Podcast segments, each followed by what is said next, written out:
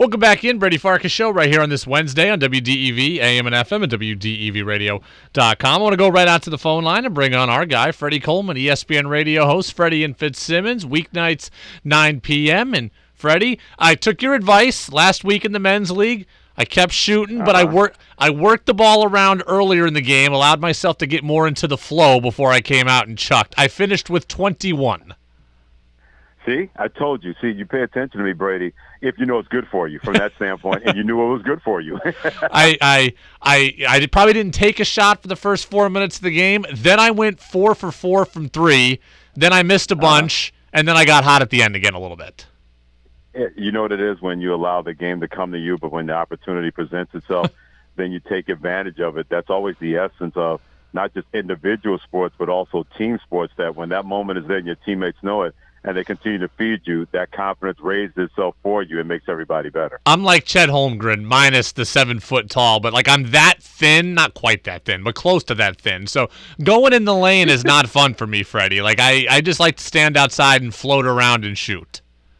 Well, you use the right word, float around. You can use the float in the lane. You don't need to get that close to the rim if you're worried about contact. If you're able to hit that little floater in the in-between area from five to eight feet, right around the free throw line, you can solve a lot of problems by doing that. You know, it's it's a it's a men's league. It's not pickup. It's a real league, but it is it, there are no refs, so it's still call your own foul. So going into the lane, I don't Oh. get rewarded for free throws. So it's like, why am I going to go if all I'm going to do is get hit and get to take the ball out up top?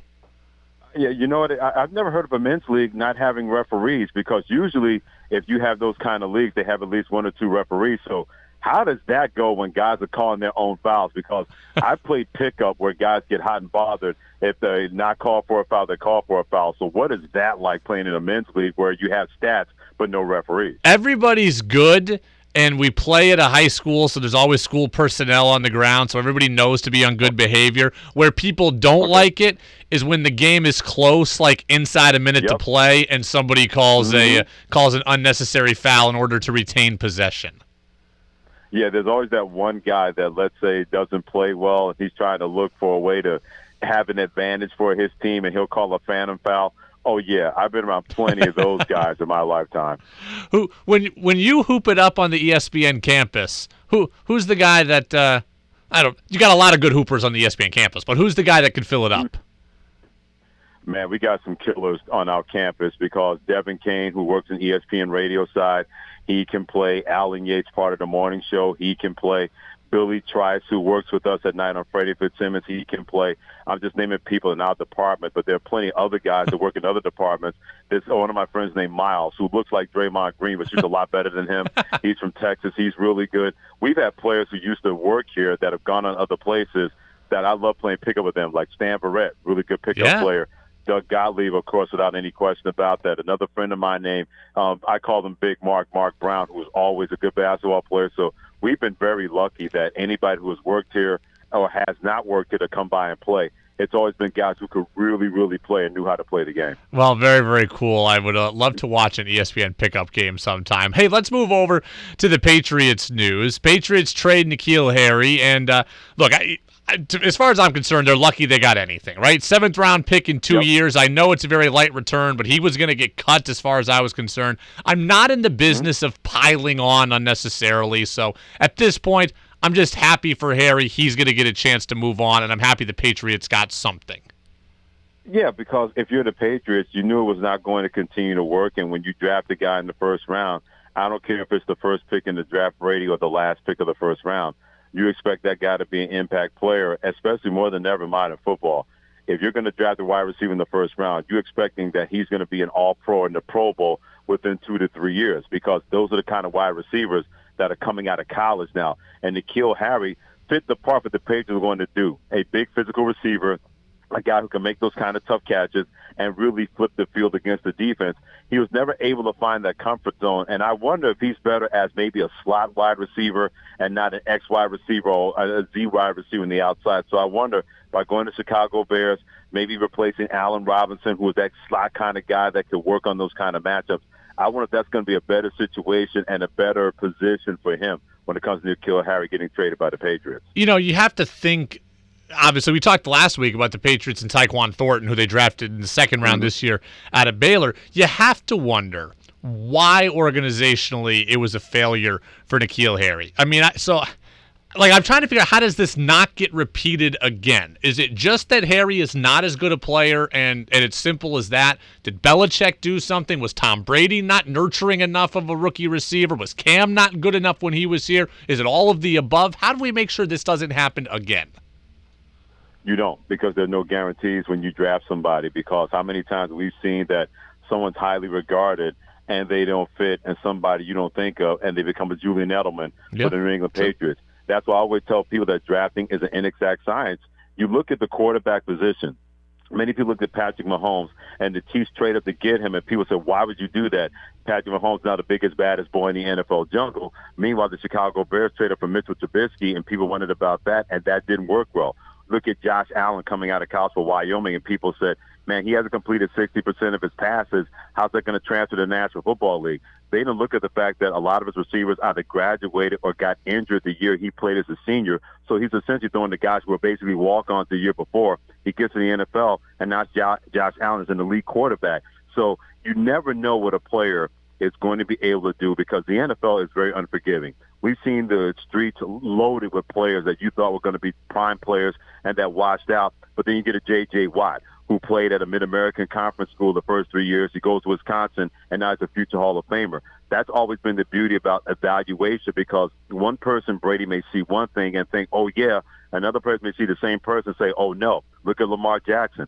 Many people said he's going to play wide receiver in the National Football League. He's in line for a big contract. He has a big year for the Baltimore Ravens. That's always been the beauty of not only the NFL draft, but people evaluating for teams and hoping and praying that a pick is going to work out and not blow up in their face. You know, last year, obviously, we had the Cam and Mac storyline, and that dominated Patriots training camp and Patriots preseason.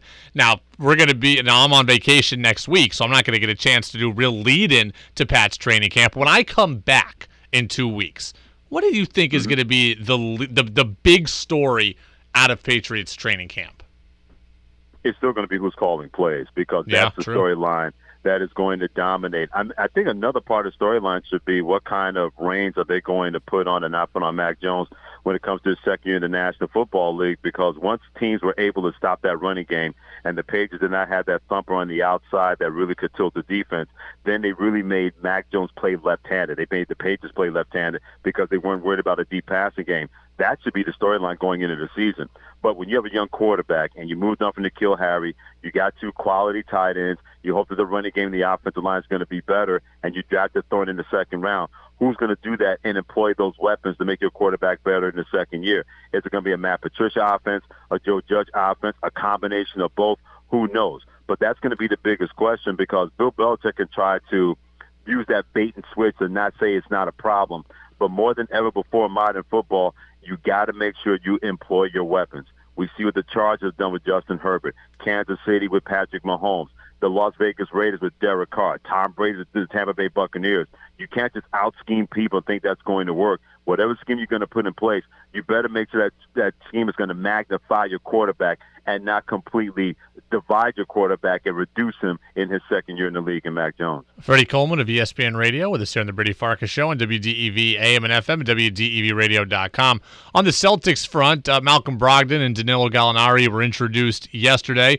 They both said all the right things. Gallinari talked about, you know, playing for the Celtics lore and talking about Larry Bird, and Brogdon talked about sacrificing to try to win a championship. Everybody says the right thing on July 12th. Do you do you do you buy it all as we head into next season? I completely buy it because the one thing that people have to realize that they missed about that press conference, Brady, was that Malcolm Brogdon and Danilo Gallinari clearly know why they're being brought in to make sure that this team does not go through offensive laws when Jayson Tatum and Jaylen Brown get slowed down a little bit. That was the one thing that was consistently missing either off the bench or their basketball team.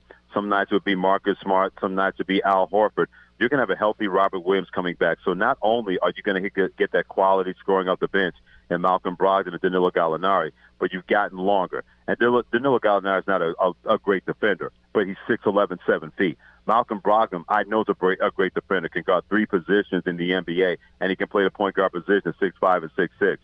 that was the one thing, Bray, that people missed about that press conference was the fact that these two clearly understand what they were brought here to do, and that is to bring offensive punch, that offense continuity, and more importantly, making sure that everybody has a role defined. They know what their roles are going to be. So, yeah, I'm completely buying because they have bought in exactly why they've been brought to the Boston Celtics to make sure they don't fall short. They get in the NBA Finals once again.